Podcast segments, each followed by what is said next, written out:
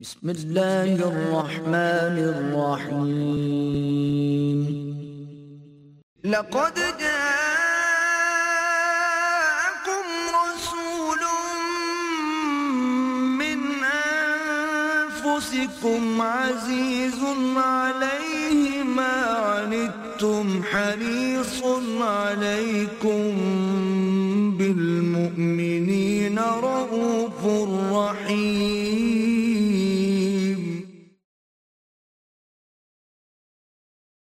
نحمده ونصلي على رسوله الكريم. أما بعد، فقد قال الله تبارك وتعالى كما ورد في آخر سورة البقرة. أعوذ بالله من الشيطان الرجيم. بسم الله الرحمن الرحيم. لا يكلف الله نفسا إلا وسعها. لها ما كسبت وعليها ما اكتسبت. ربنا لا تؤاخذنا إن نسينا أو أخطأنا. ربنا ولا تحمل علينا إسرا كما حملته على الذين من قبلنا. ربنا ولا تحملنا ما لا طاقة لنا به. واعف عنا واغفر لنا وارحمنا أنت مولانا فانصرنا على القوم الكافرين. آمين. وقال عز وجل كما ورد في سورة النحل، من كفر بالله من بعد إيمانه إلا من أكره وقلبه مطمئن بالإيمان، ولكن من شرح بالكفر صدرا فعليه غضب من الله ولهم عذاب عظيم. وقال عز وجل كما ورد في سورة الرعد وما الحياة الدنيا في الآخرة إلا متاع. وقال جل وعلا كما ورد في سورة العنكبوت وما هذه الحياة الدنيا إلا لهو ولعب. وإن الدار الآخرة لهي الحيوان لو كانوا يعلمون. صدق الله العظيم وعن ابن عباس رضي الله عنهما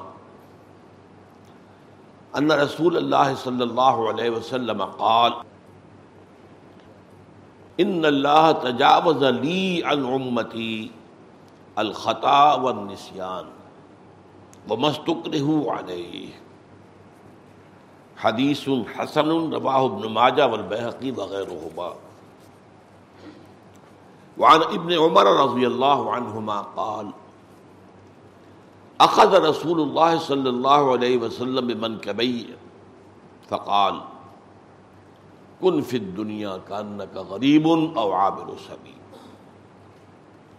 وكان ابن عمر رضي الله عنهما يقول اذا امسيت فلا تنتظر الصباح واذا اصبحت فلا تنتظر المساء، وخذ من صحتك لمرضك. ومن حياتك لموتك۔ رواه الامام البخاري رحمه الله رب اشرح لي صدري ويسر لي امري واحلل عقدة من لساني يفقهوا قولي اللهم ربنا الهمنا رشدنا واعذنا من شرور انفسنا۔ اللهم ارنا الحق حقا وارزقنا اتباعه وارنا الباطل باطلا وارزقنا اجتنابه۔ آمین یا رب العالمین۔ اللہ کے فضل و کرم سے ہم اربعین نووی کے اختتام تک پہنچ گئے ہیں۔ انتالیسویں اور چالیسویں حدیثیں میں نے آپ کو سنائی ہیں۔ یہ اگرچہ چھوٹی ہیں اپنے حجم کے اعتبار سے، اگرچہ معنی کے اعتبار سے تو کوزے میں دریا بند ہے۔ لیکن چونکہ اپنے حجم کے اعتبار سے چھوٹی ہیں تو گمان یہ ہے اللہ عالم کہ ہم آج ایک نشست میں ان دونوں کو پڑھ لیں گے۔ پہلی حدیث ہے حضرت عبداللہ ابن عباس رضی اللہ تعالی عنہما سے۔ حضور نے فرمایا صلی اللہ علیہ وسلم، ان اللہ تجاوز علی تجاوز لی ان امتی الخطا والنسیان۔ اللہ تعالی نے میری خاطر میری امت سے خطا اور نسیان۔ بھول چوک۔ اس سے مواخذہ اٹھا لیا۔ بھول چوک پر کوئی مواخذہ نہیں۔ کوئی محاسبہ نہیں۔ کوئی سزا نہیں۔ اور وہ مستقر والے اور جس پر انہیں مجبور کر دیا گیا۔ ایک مجبوری کی حالت میں استرار کی حالت میں اگر کوئی غلط کام ہو جائے، تو اس کو بھی اللہ معاف کر دے گا۔ اس پر کوئی مواخذہ نہیں ہوگا، کوئی محاسبہ نہیں۔ اس کے ضمن میں میں نے جو آیت پڑھی تھی، بڑی عظیم آیات میں سے قرآن مجید کی، سورہ بقرہ کی آخری آیت۔ اس آیت میں پہلے تو ایک بہت بڑی خوشخبری ہے اور یہ قرآن مجید میں کئی دفعہ آیا یہ مضمون۔ لا یکلف اللہ نفسا الا وسعها اللہ تعالیٰ ذمہ دار نہیں ٹھہرائے گا کسی بھی جان کو مگر اس کی وسعت کے مطابق۔ یعنی اللہ تعالیٰ کے ہاں سب کا حساب برابر نہیں ہوگا۔ حساب ہوگا اس صلاحیت، اس قدرت، اس طاقت کے حساب سے جو اللہ نے اسے دیے اگر کسی کی وسعت کم ہے محاسبہ بھی ہلکا ہوگا۔ اگر وسعت زیادہ ہے، صلاحیت زیادہ ہے، ذہانت زیادہ ہے جسمانی قدرت زیادہ ہے، قوت زیادہ ہے، تو اتنا ہی حساب ہوگی یہ بہت بڑی خوشخبری ہے۔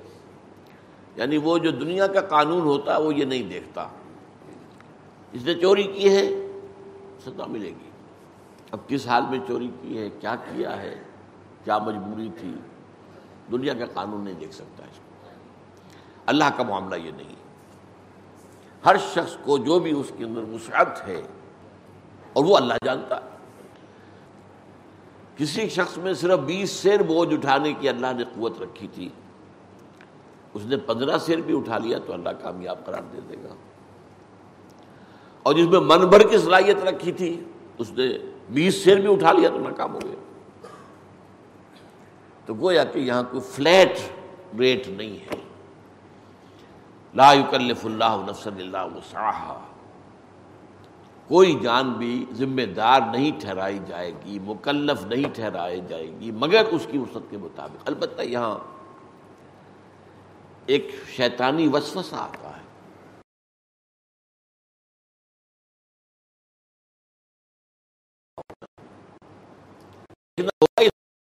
صلاحیت ظاہر ہو رہی ہے۔ اگر صلاحیت نہیں ہے تو دنیا میں بھی کامیابی نہیں ہونی چاہیے۔ دنیا میں تو آپ آگے سے آگے جا رہے ہیں۔ اور دین کے لیے یہ کہہ دیں، میرے اندر صلاحیت نہیں۔ یہ دھوکہ ہے۔ تو اللہ جانتا ہے کس میں کتنی صلاحیت رکھی۔ اس کے حساب سے ہوگا معاملہ۔ اپنی امکانی حد تک آدمی کر گزرے، بس۔ اللہ تعالیٰ کے، اللہ کو معلوم ہے حساب کتنا ہے، کتنا لینا ہے، کیا ہم نے دیا تھا؟ کتنی قوت، کتنی ذہانت کتنی صلاحیت، کتنی ہم نے دی تھی؟ لیکن اس شیطان کے دھوپے نہیں آنا چاہیے۔ بلکہ یہ دیکھا جائے گا، اگر آپ دنیا میں کامیاب ہیں، آپ کی تجارت جو ہے پروان چڑھ رہی ہے، پھل پھول رہی ہے یا اور، آپ اپنے اپنے پیشے کے اندر ترقی کر رہے ہیں، دن بدن دن بدن دن بدن تو ظاہر بات ہے کہ صلاحیت ہے۔ اب اپنے آپ کو بری ٹھہرا دینا، یہ کہہ کر کے میرے اندر تو صلاحیت نہیں ہے، یہ غلط ہے، یہ دھوکہ ہے، یہ نفس کا دھوکہ ہے، شیطان کا دھوکہ تاہم قاعدہ اپنی جگہ یہی ہے، لا یکلف اللہ نفس الا وسعها لہا ما کسبت و علیہا مکتسبت یہ لہا اور علیہا، یہ میں نے بہت بارہ آپ کو بتایا ہے کہ لام آتا ہے تو کسی کے حق میں جانے والی بات۔ اور اعلیٰ آ جائے تو کسی کے خلاف جانے والی بات۔ القرآن القرآن حجت القا اور علیہ کا قرآن یا تو حجت اور دلیل ہے تمہارے حق میں یا تمہارے خلاف۔ اس پر چلو گے اس پر عمل کرو گے تو وہ تمہارے حق میں گواہی دینے والا ہوگا۔ اللہ سے سفارش کرے گا تمہاری۔ اور اگر تم اس کے خلاف چلو گے تو وہ حجت بن جائے گا۔ دیکھو، یہ تم نے ہمیں، ہم نے بتا دیا تھا کہ نہیں تمہیں۔ اب وہ تمہارے خلاف دلیل بن جائے گا۔ القرآن و حجت اللہ کا او علیہ یہی بات یہاں فرمائی۔ لہا ما کسبت علیہ مکتسبت ہر نفس کے لیے، ہر جان کے لیے ہے، وہی کچھ جو اس نے کمائی کی ہے۔ اور اسی پر وبال آئے گا اس کا، جس کی کہ اس نے گناہ کی کمائی کی۔ یعنی یہ کہ لاتذر و وادرت الوزرا اخرا کوئی اور کسی اور کا بوجھ نہیں اٹھا سکے گا۔ نہ باپ بیٹے کا بوجھ اٹھا سکے گا، نہ بیٹا باپ کا۔ نہ شوہر بیوی کا، نہ بیوی شوہر ہر ایک کو اپنا بوجھ خود اٹھانا۔ لا تذر و وادرت الوزرا اخرا تو لا یکلف اللہ نفس اللہ وسعها لها ما کسبت وعليها مکتسبت اب اس کے بعد ایک دعا تلقین کی گئی۔ ہے ربنا لا تو آخذنا ان نسینا و اختارنا اے رب ہمارے، ہمارا مواخذہ مت کیجو اس پر۔ اگر ہم بھول جائیں یا خطا ہو جائے، خطا کسے کہتے ہیں؟ بھول جانا تو واضح سی بات ہے۔ خطا اسے کہتے ہیں کہ ایک آپ نشانہ لگا رہے تھے، وہ نشانہ خطا ہو گیا۔ آپ نے تو نشانہ لگایا ہے، لیکن وہ خطا ہو گیا۔ تو جو خطا ہو جائے، اے اللہ، اس پر ہم سے مواخذہ نہ کیجیے۔ ربنا لا تو آخرنا ان نسینا و اختانا ربنا ولا تحمل علینا اسرن کما حملته على الذين من قبلنا۔ اور اللہ ہم پر مت ڈالیو، وہ بوجھ۔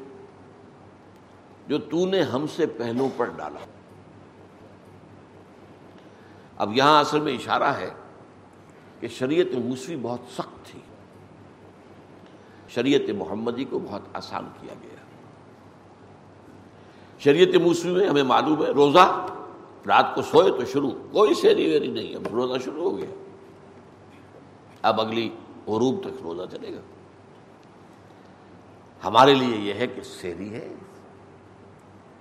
طلوع فجر سے پہلے پہلے کھاؤ، پیو، آسانی کرتی۔ ان کے لیے سختی تھی۔ یوم سبت مطلقاً حرام، کوئی کام نہیں کر سکتے دنیا کا۔ پورے دن۔ جمعے کی رات سے شروع ہو کر اور پھر ہفتے کے غروب تک چوبیس گھنٹے کا سبت ہوتا ان کا اور جو لوگ یہودی، آج بھی جو پریکٹسنگ یہودی ہے وہ اس پر عمل کرتے ہیں۔ اپنے ٹیلی فون بھی ڈسکنیکٹ کر دیتے ہیں۔ کچھ کچھ نہ ٹیلی فون سنیں گے، نہ ٹیلی فون کریں گے۔ کوئی کام، دنیا کا کوئی کام۔ بس عبادت کرو تو رات پڑھو۔ وہ جو بھی، اور کوئی ان کے ہاں عبادت کا طریقہ ہے، نوافل ادا کرو۔ بس یہ کوئی کام دنیا کا نہیں۔ اور ایک ہیلا کر کے اصحاب و سب نے آپ کو معلوم ہے، سورہ عراف میں آیا ہے۔ تو جو ہیلا کیا تھا، اس کے بعد بڑا سخت عذاب آیا ان پر۔ انہیں بندروں کی شکل میں بنا دیا کہ کون قردت الخاصین، ان کی شکلیں بدل دی گئی، بس۔ تو اس لیے شریعت موسوی بہت سخت تھی، شریعت محمدی میں آسانیاں کی گئی۔ اور اصول بھی حضور نے فرمایا، یسرو ولا تو آسرو بھائی لوگوں کے لیے آسانی پیدا کیا کرو، سختی نہ کیا کرو۔ عام طور پر ہمارے ہاں رویہ کیا ہے، آپ کو تو سخت سے سخت بات کا فتویٰ دیں گے۔ اور خود انہیں معلوم ہے کتاب الحیل کس طرح ہیلے سے بچا جا سکتا ہے۔ خود ہیلوں پر عمل کریں۔ یہ عام ہے۔ ہونا یہ چاہیے کہ آپ اپنے لیے زیادہ سے زیادہ سختی کر لیں۔ دوسروں کے لیے آسانی، جو بھی شریعت کے اندر وہ گنجائش نکل سکتی ہے وہ نکال کر دکھائے یورید اللہ بکم السرا والا یورید بکم العسر۔ اللہ تو تمہارے ساتھ آسانی چاہتا، سختی نہیں چاہتا۔ یہ بھی روزے کے حکم کے سلسلے میں یہ الفاظ آئے ہیں، سورہ بقرہ کے۔ تو اب یہاں دو لفظ قابل غور ہیں۔ اسر کہتے ہیں اصل میں اس بوجھ کو جس کو اٹھا کر چلنا دوبھر ہو جائے۔ اور حمل کہتے ہیں اس کو کہ جس کو لے کر چلا جا سکے۔ حمل، بوجھ، وہ بھی حمل ہے۔ حمال، یہ جو پلے دار کہلاتے ہیں، حمال ہے۔ بوجھ اٹھا کر چل رہے ہیں۔ بوجھ اتنا ہو کہ ان کی طاقت سے باہر ہو تو وہ اسر ہے۔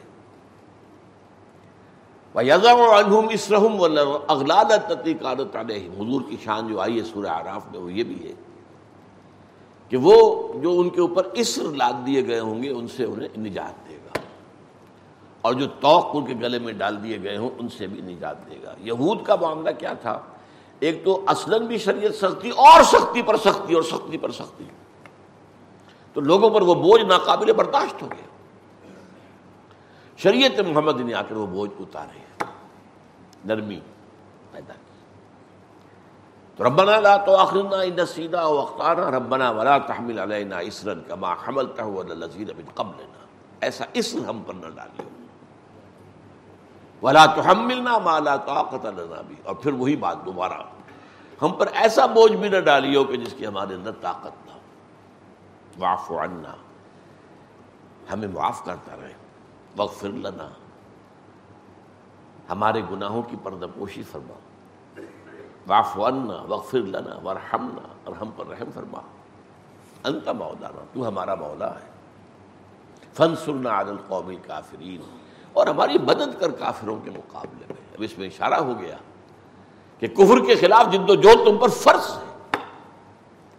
اگر تم نہیں کرتے تب تو تم فرض کے تاریخ ہو گئے۔ ہاں یہ ہے کہ اگر تم کر رہے ہو تو اللہ کی مدد بھی آئے گی۔ منصور نال القوم کافی اب اس میں دیکھ لیجیے، یہ جو حدیث میں نے پڑھی ہے، اسی کے مطابق میں نے پڑھی ان اللہ تجاوز لی ان امتی الخطا و نسیان پہلی بات تو وہ جس کی وضاحت ہو گئی، لیکن اس میں غور طلب بات کیا ہے۔ تجاوز لی ان امتی میرے خاطر، میرے لیے اللہ نے یہ رعایت کی ہے میری امت کے لیے۔ اس سے ہم کہہ سکتے ہیں کہ حضور کے صدقے، صلی اللہ علیہ وسلم۔ ان اللہ تجاوز لی ان امتی۔ میری امت سے اللہ تعالیٰ نے تجاوز فرما دیا ہے۔ یعنی کوئی مواخذہ نہیں ہوگا، کوئی محاسبہ نہیں ہوگا، کوئی سزا نہیں ہوگی۔ خطا سے اور نسیان سے۔ ربنا لا تو آخذنا ان نسینا اور اختار خطا ہو جائے ہم سے تو پہلا معاف فرما۔ اور ہم اگر بھول گئے ہوں تو بھی اللہ معاف فرما۔ اب تیسری چیز آئی، وہ مستقر والے اور وہ چیز جس پر کہ ان کو مجبور کر دیا جائے۔ اب یہ جبر دو طرح کا ہو سکتا ہے۔ ایک جبر خارجی ہے۔ ایک جبر داخلی ہے۔ خارجی تو یہ ہے کہ کوئی شخص آپ کو قتل کرنے پر تلا ہوا ہے کہ لاؤ، کفر کرو، ورنہ میں تمہیں قتل کرتا ہوں۔ اب جان بچانے کے لیے کل میں کفر کہہ دیا جائے، اس کی اجازت ہے۔ چنانچہ یہ اہم واقعہ ہے کہ ابو جہل یہ تین افراد پر خاندان جو ہے مشتمل تھا۔ حضرت سمیہ رضی اللہ تعالیٰ عنہ، یاسر رضی اللہ تعالیٰ عنہ، عمار عمار ابن یاسر رضی اللہ عنہ۔ عمار بیٹے تھے، یہ دو ماں باپ تھے، سمیہ اور یاسر۔ اور اس کا قصہ اصل میں یہ ہے کہ یاسر تھے، یمن کے رہنے والے۔ انہیں خواب میں بشارت ہوئی تھی کہ نبی آخر الزماں کا ظہور ہونے والا ہے مکے کی سرزمین میں۔ تو وہ وہاں سے آ گئے۔ اچھا اب وہاں مکے کا قاعدہ یہ تھا، یا تو وہاں کرشی رہ سکتا ہے، یا کرشی کا غلام، یا کرشی کا حلیف۔ آپ کسی بڑے سردار کرشی سردار کے حلیف بن جائیں، اس کی پروٹیکشن میں آ جائیں، تو رہ سکتے ہیں مکے میں۔ وہ ذمہ دار ہوگا آپ کا۔ جیسے آج کل مثال دے رہا ہوں کہ آپ جا کر کوئی کاروبار کرنا چاہیں، سعودی عرب میں تو وہاں ان کا جو ہے، ایک سعودی جو ہے، وہ لازمن آپ کا کفیل ہوگا۔ اس کے ساتھ مل کر کرے گا۔ فائدہ کیا ہے؟ کاروبار کرتا ہے، کوئی جا کر ہندوستانی، پاکستانی مزے کرتا ہے وہ سعودی۔ محنت اس کی ہے۔ اور کمائی کے اندر سے ملائی وہ لے جاتا ہے۔ خیر، یہ تو بالکل ناانصافی ہے۔ لیکن یہ جو قاعدہ تھا، اور یہ بھی حالت کفر کا تھا، ابھی اسلام کا جو ہے، وہ ظہور نہیں ہوا، حضور کی تو ابھی بے شک ہی نہیں ہوئی تو ابو جہل کا ایک چچا تھا ایک آدمی تھا۔ اس کی کفالت میں یا اس کی حمایت میں، اس کی وہ آگے حلیف بن گئے۔ اسی کی ایک لونڈی تھی سمیہ، اس کی اجازت سے اسے شادی کر لی۔ اب یہ میاں بابی جو ہے، میاں اور اسے اللہ نے اولاد دی۔ حضرت عمار۔ اب وہ شخص فوت ہو گیا تو لہذا گویا کہ وراثتاً منتقل ہو گئی، ان کے اوپر جو اختیار تھا، اس کو حلیف کو، وہ ابو جہل کو ہو گیا۔ یہ بدترین دشمن۔ وہ یاسر تو آیا ہی تھا یمن سے چل کر، نبی کی صلی اللہ علیہ وسلم۔ ان کی ان کی خوشخبری خواب میں دیکھ کر۔ اب وہاں پر یہ کہ ان پر جو پھر پہاڑ توڑے ہیں، ظلم اور ستم کے ابو جہل نے، پرسیکیوشن کی انتہا کی ہے۔ اس حد تک بس اس کا تذکرہ کرنے میں وقت زیادہ لگ جائے گا۔ اب مار کو تو باندھ دیا ایک درخت کے ساتھ، اس کے تنے کے ساتھ، کوئی ستون تھا کوئی تھا۔ اور اس کو، اس کے نگاہوں کے سامنے ماں کو برہنا کیا۔ اور ماں کو جس طریقے سے یہاں کا چوکا لگایا، یہاں کوئی کیا، یہاں وہ کیا باز آ جاؤ، کہہ دو۔ یہاں تک کہ وہ اس کے ہاتھ میں ایک بت تھا، اس بت کو کہہ دو ایک دفعہ کہ ہاں یہ بھی کوئی شے ہے، اس میں بھی کوئی حقیقت ہے۔ حضرت سمیہ نے تھوک دیا اس پر۔ پھر اس نے برچھا مارا ہے حضرت سمیہ کی شرمگاہ میں اور ہلاک کیا۔ یہی معاملہ یاسر کا ہوا۔ ان کو کس طرح ہلاک کیا؟ چار سانڈ اونٹ لے کر ان کے رسے کے ساتھ ایک کے ساتھ ایک ہاتھ، دوسرے کے ساتھ دوسرا ہاتھ، تیسرے کے ساتھ ایک ٹانگ چوتھے کے ساتھ دوسری ٹانگ۔ یہ باندھ دیا اور پھر اونٹوں کو دوڑایا تو جسم کے پرکھ چلے۔ یہ دونوں ثابت قدم رہے۔ موت کو سینے سے لگا لیا کل میں کفر نہیں کہا۔ امار نوجوان اس سے برداشت نہیں ہوا۔ اس نے کہہ کے جان بچا لی۔ اب اس پر پشیمانی تاری ہوئی کہ یہ میں کیا کر بیٹھا اور اپنے آپ کو ایک ستون سے باندھ لیا اور کہا کہ اب تو محمد الرسول اللہ صلی اللہ علیہ وسلم آ کر مجھے کھولیں گے، یہاں سے تو کھلوں گا، ورنہ میں یہیں جان دے دوں گا۔ اس پر حضور آئے، اپنے دستے مبارک سے اسے کھولا کہ ٹھیک ہے، مار۔ وہ اور مقام ہے جو تمہارے ماں باپ لے گئے۔ لیکن اس کی بھی اجازت ہے جان بچانے کے لیے۔ وہ مستق والے جس پر کہ اس درجے جو ہے جبر کیا گیا ہو۔ تو کلمہ کفر کہہ کر قوم انسان اپنی جان بچا سکتا جائے نے بھی جو کام کیا، یہ رخصت ہے۔ دین میں رخصتیں بھی ہیں اور دین میں عظیمت بھی ہے۔ عظیمت والے جو ہیں، وہ تو روشن چراغ بن جاتے ہیں، ان کی پیروی کرتے ہیں لوگ۔ ان کے تذکرے سے دلوں کے اندر جو ہیں، ایمانی جذبات ابھرتے ہیں۔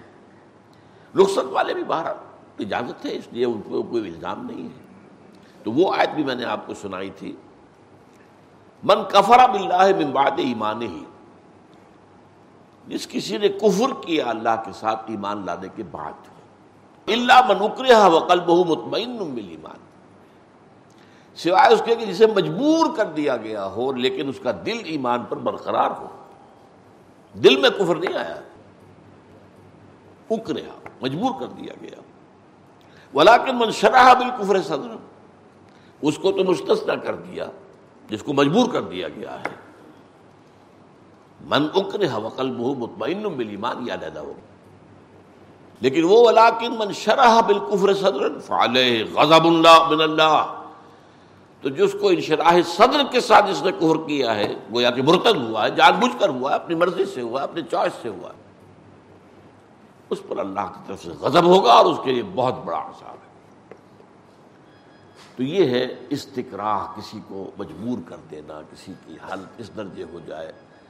جان بچانے کے لیے ایک کلمہ کفر کہہ دینے کی اجازت ہے۔ اسی طریقے سے اب ایک داخلی، یہ تو خارجی ہوا جب وہ جہل ستا رہا ہے، مار رہا ہے۔ جان کے در پہ ہے، جان بچانے کے لیے کلمہ کفر کہہ دیا۔ ایک داخلی ہے۔ کھانے کو کچھ نہیں ہے۔ بھوک سے مر رہا ہے انسان۔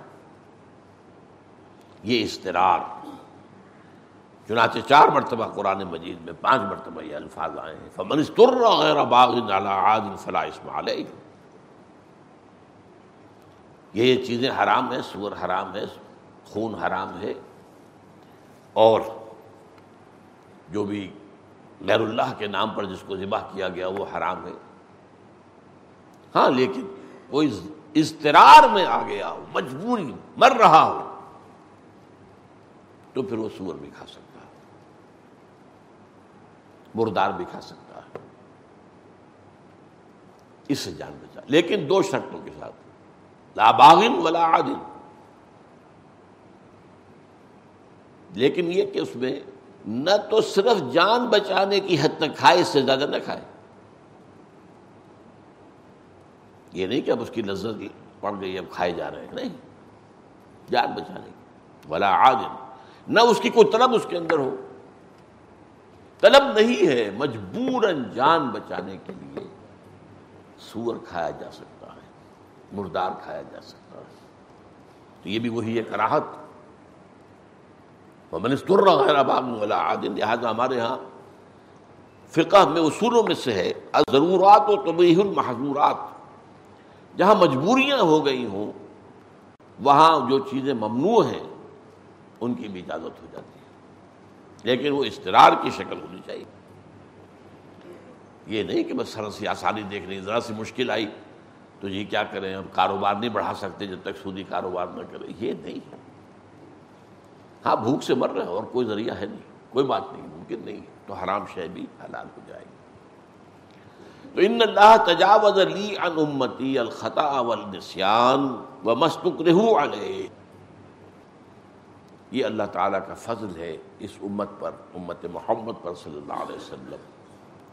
اور یہ صدقہ ہے محمد الرسول اللہ صلی اللہ علیہ وسلم کا۔ یہ حدیث حسن ہے۔ اسے ابن ماجہ بحقی رحمہ اللہ نے روایت کیا ہے۔ اب اگلی ہے۔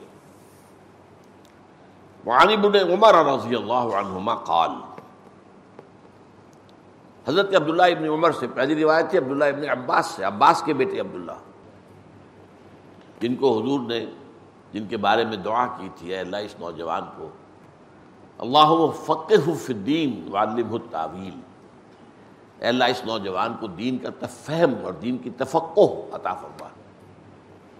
اور قرآن کی تعویل تفسیر تفسیر تو ہوتی ہے، ایک ایک لفظ کے معنی یہ ہے یہ یہ یہ فنا سے بنا ہے، یہ تفسیر ہوتی ہے۔ اور بحثیت مجموعی اس آیت کا مدعا کیا ہے؟ یہ تعویل۔ ہے تو اللہ فقہ فی الدین وعلم التعویل۔ اے اللہ، اس نوجوان کو اپنے دین کا تفقع عطا کر دے، فہم۔ اور خاص طور پر قرآن مجید کے معانی اور مطالب کے لیے سینہ کھول دیں گے۔ اب یہ دوسرے عبداللہ ہیں۔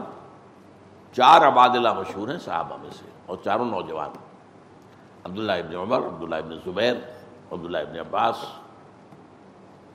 اور عبداللہ ابن عمر ابن العاص رضی اللہ تعالی عنہم اجمعین۔ یہ عمر کے بیٹے ہیں عبداللہ، وہ عباس کے بیٹے عبداللہ۔ تو ابن عمر کیا کہتے ہیں؟ ابن عمر میں بہت زیادہ جو ہے حضور کے اتباع کا جذبہ بے پناہ چنانچہ جو زیادہ لوگ ذوق رکھتے ہیں حدیث کا، ان کو ایک زیادہ ذہنی مناسبت حضرت عبداللہ ابن عمر کے ساتھ ہے، رضی اللہ تعالیٰ ہے، ذوق ہیں اپنے اپنے۔ تو اس حوالے سے اب یہ بڑی پیاری حدیث ہے، وہ فرماتے ہیں اخذا رسول اللہ صلی اللہ علیہ وسلم بمن کی بیا اللہ کے رسول نے مجھے میرے دونوں شانوں سے پکڑ لیا۔ فقال، اور پھر فرمایا، کن فی دنیا کا ان کا غریب و عابر سبیل دیکھو، دنیا میں ایسے رہو، گویا کہ تم اجنبی ہو۔ یا راہ چلتے مسافر ہو، بس۔ اس سے زیادہ دنیا کے ساتھ اگر لو لگا لی تو پھر تباہی ہے، بربادی ہے۔ یہ راہ گزر ہے، منزل نہیں ہے۔ راہ گزر میں آدمی تھوڑی دیر کے لیے ہو سکتا ہے، آرام کے لیے کہیں بیٹھ جائے۔ چنانچہ یہ مثال حضور نے خود دی۔ مالی ولی دنیا، دیکھو لوگوں، میرا دنیا سے کیا سروکار ہے؟ اور کیا سروکار آپ نے رکھا؟ جب آپ عرب کے بادشاہ ہو چکے تھے، تب بھی آپ کے ہاں تو کئی کئی وقت کا فاقہ ہوتا تھا۔ مالی ولی دنیا۔ مجھے دنیا سے کیا سروکار انما مسلی کا راک اللہ تحت شجرت سمراہ فتح کہا میری مثال تو اس سوار کسی ہے جو تھوڑی دیر کسی درخت کے سائے میں ٹھہرتا ہے آرام کے لیے۔ پھر وہ اپنا رستہ لیتا ہے، درخت کو چھوڑ دیتا ہے۔ درخت اس کی منزل نہیں ہے، اس کا گھر نہیں ہے۔ یہ تو عارضی سی، عارضی سا اس کا قیام تھا۔ انما مسلی کا کے بن اس سوار کی طرح میری مثال ہے۔ استد اللہ تحت شجرت جو کسی درخت کے سائے میں تھوڑی دیر بیٹھتا ہے۔ سم راہ پھر چلا جاتا ہے۔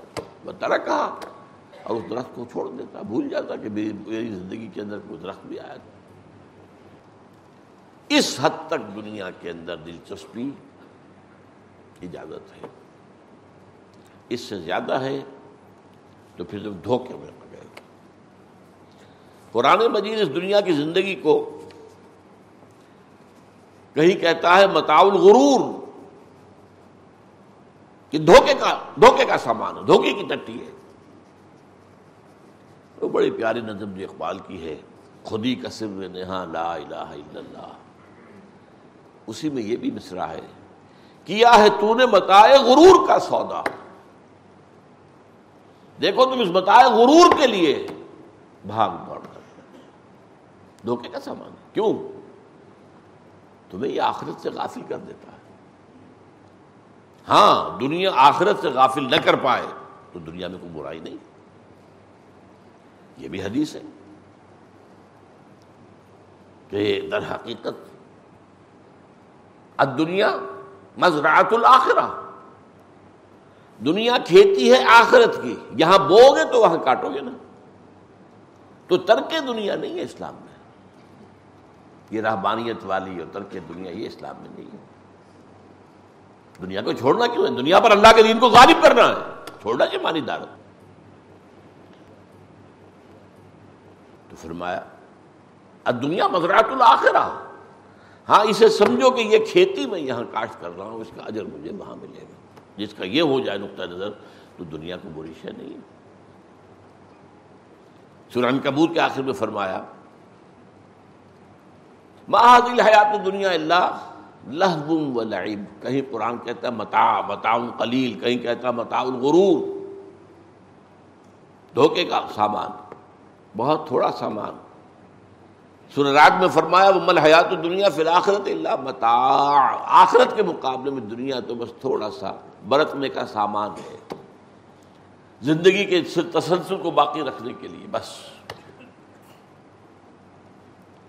اور سورہ کبوت کی آیت جو ہے، وہ اس معاملے میں میرے نزدیک سب سے اوپر ہے۔ وبا حاضر حیات الدنیا اللہ لہو و لائب اور نہیں ہے یہ دنیا کی زندگی مگر لہو اور لائب کھیل اور کچھ حز نفس، لہو جسے کہتے ہیں۔ لائب ہے کھیل اور لہو کے اندر کچھ نہ کچھ سینشل گریٹیفیکیشن آ جاتی ہے۔ ایک بچہ کھیل رہا ہے، اس اس کے کھیل کے اندر کوئی اس کی نفسانیت، کوئی شہوت اس کا کوئی دخل نہیں ہے۔ اس سے ذرا اوپر ہو کر پھر وہاں شہوانیت کا اور وہ سبھی پیدا ہو، وہ لہو ہے۔ لہو لائب تو یہ دنیا کی زندگی تو سوائے لہو اور لائب کی اور کچھ نہیں۔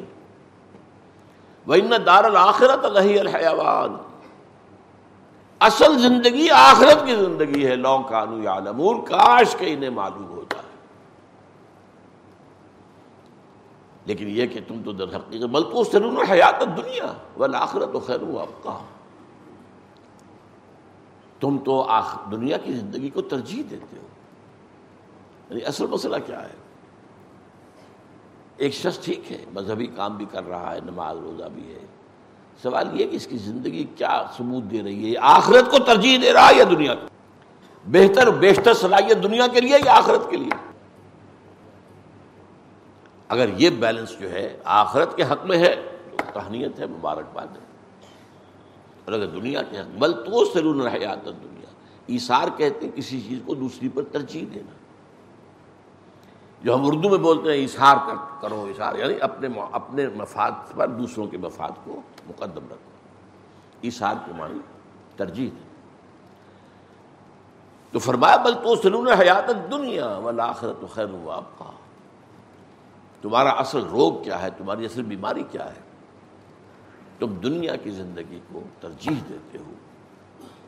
حالانکہ آخرت باقی رہنے والی بھی اور بہتر بھی ہے۔ بہت بہتر۔ تو یہ متا جو ہے، دنیا کا متا کا معاملہ۔ بس اس سے اتنا ربط۔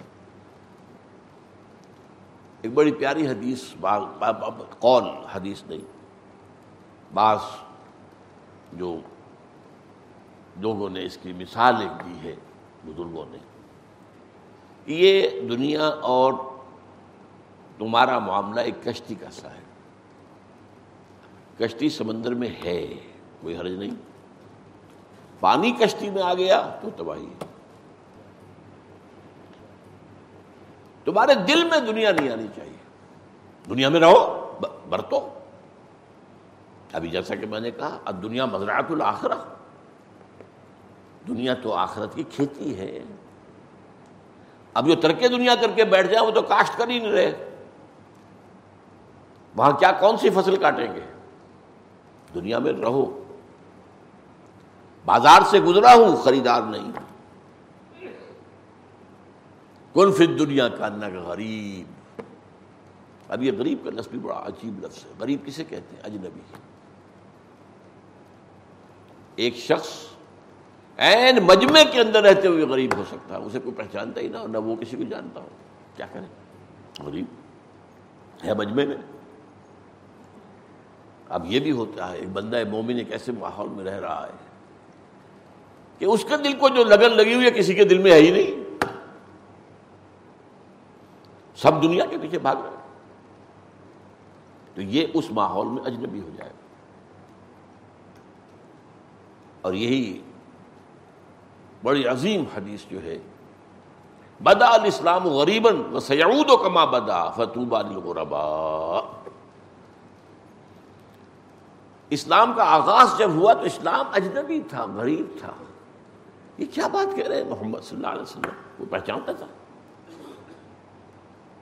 کوئی اسلام لے آیا تو کہتے تھے، مت ماری گئی ان کی۔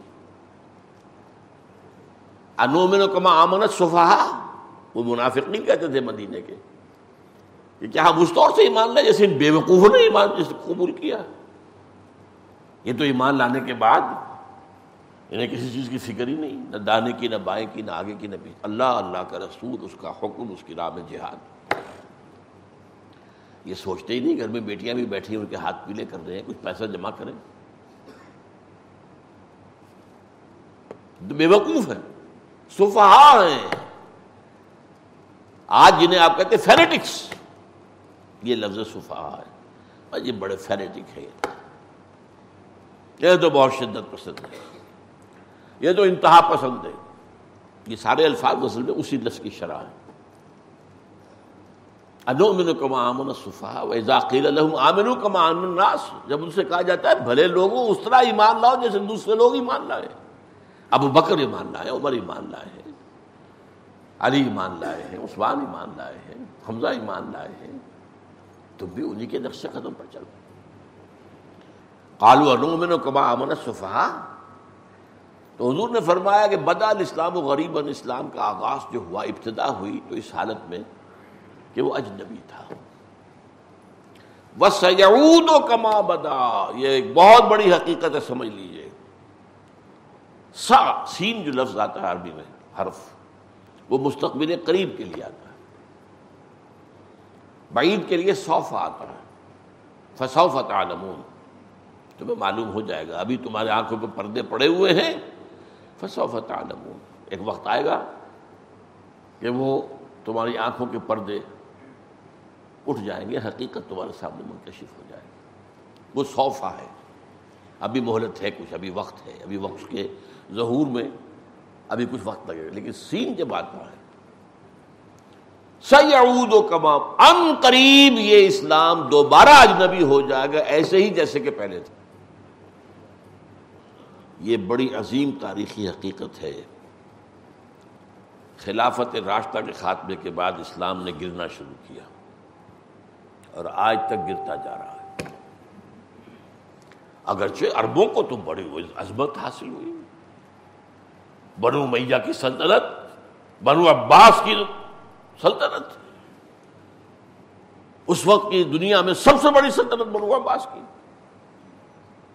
اسلام غریب ہو چکا اب تو جس کی لاٹھی، اس کی بھینس، جس کے پاس طاقت ہے، اس کی حکومت ہوگی۔ امرحم شورا بہن ختم ہوا۔ معاملہ تو سعود و قریب، اسلام جو ہے پھر اجنبی ہو جائے۔ فتوبہ للغربا تو مبارکباد اور تہنیت ان کے لیے ہے جو خود غریب ہو جائیں۔ اسلام غریب ہو جائے تو اس کے ساتھ، اس کے دامن سے چمٹے رہے۔ چاہے دنیا کہے اگلے وقتوں کے ہے یہ لوگ انہیں کچھ نہ کہو۔ یہ تو ان کی کوئی حیثیت نہیں۔ وہ فکر کسے آپ پر۔ یہ اس دور میں پردے کی بات کرتا ہے اس کا دماغ خراب ہوا ہے۔ تاکہ آپ کو لوگ جو ہیں اس اعتبار سے اگر آپ سے نفرت بھی رکھے، مجھے یہ خطاب ملا تھا۔ The most hated person among the educated ladies of Pakistan Pakistan کی پڑھی لکھی خواتین میں سب سے زیادہ قابل نفرت شخصی ہے۔ یہ پردے کی بات کرتا ہے، یہ سیگریگیشن کی بات کرتا ہے، یہ سطر کی بات کرتا ہے۔ تم اجنبی ہو جائے، ٹھیک ہے۔ ہمیں اجنبی رہنے ہی کے اندر آفیت نظر آ جائے۔ ہم زمانے کا ساتھ نہیں دیں گے۔ وہ نہیں کہ چلو تم ادھر کو ہوا ہو جدھر کی نہیں۔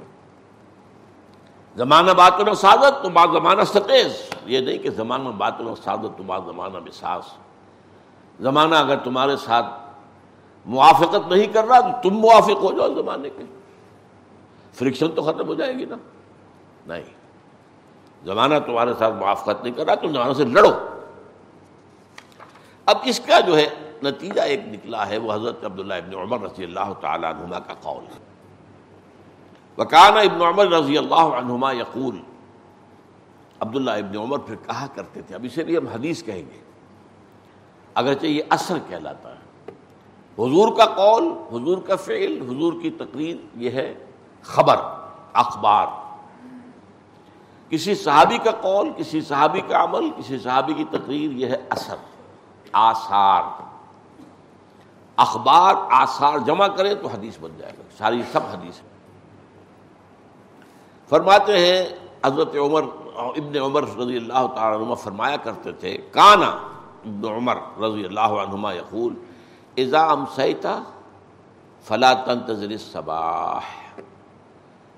دیکھو، جب تمہیں شام ہو جائے تو صبح کا انتظار نہ کرنا۔ یہ نہ سمجھنا کہ صبح بھی لازمن ہوگی مجھے۔ کیا پتا رات کے دوران بلاوا آ جائے۔ ہر دم پابر رکاب رہو، چلنے کے لیے تیار۔ ازام سیت فلا تنتظر صباح بھائی اسباہ فلا تنتظر مسا اور صبح نصیب ہو جائے تو شام کا انتظار نہ کرو۔ یہ نہ سمجھنا کہ شام ضرور اسی زندگی میں آئے گی، اسی دنیا میں آئے گی۔ اس درجے انسان دنیا سے ذہن اور قلبن لا تعلق رہے۔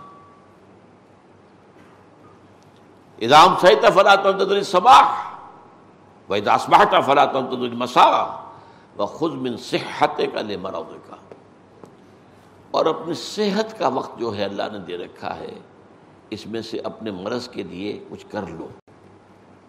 مریض ہو جاؤ گے، پھر کچھ نہیں کر سکو گے۔ ابھی صحت دے رکھی، غنیمت سمجھو۔ اغتنمو خمسن قبل خمسے میں یہ مضمون آیا ہے۔ پانچ چیزوں سے پہلے پانچ چیزوں کو غنیمت سمجھو۔ مرض سے پہلے صحت کو غنیمت سمجھو۔ موت سے پہلے زندگی کو غنیمت سمجھو۔ مفلس سے پہلے، مفلس سے پہلے اگر اللہ نے فراغت دے رکھی اسے غنیمت سمجھو وہ بن حیات کا لے موت کا اور اس اپنی زندگی سے موت کا لیے ساز و سامان پیدا کرو۔ تو یہ ہیں دو حدیثیں جو آج ہم نے پڑھی۔ یہ گویا کہ عملی اعتبار سے جو دین کا نظام ایک ہے، اس کے دو پہلو ہمارے سامنے آ گئے ہیں۔ اللہ تعالی ہمیں دین کا فہم بھی عطا کرے۔ اور یقین قلبی والا ایمان عطا کرے۔ اور جو ہمارے فرائض ہیں بحثیت مومن، ان کو ادا کرنے کی توفیق عطا فرمائے۔ فصل اللہ تعالی علی خیر خلق محمد وبارک وسلم تسلیما کثیرا کثیرہ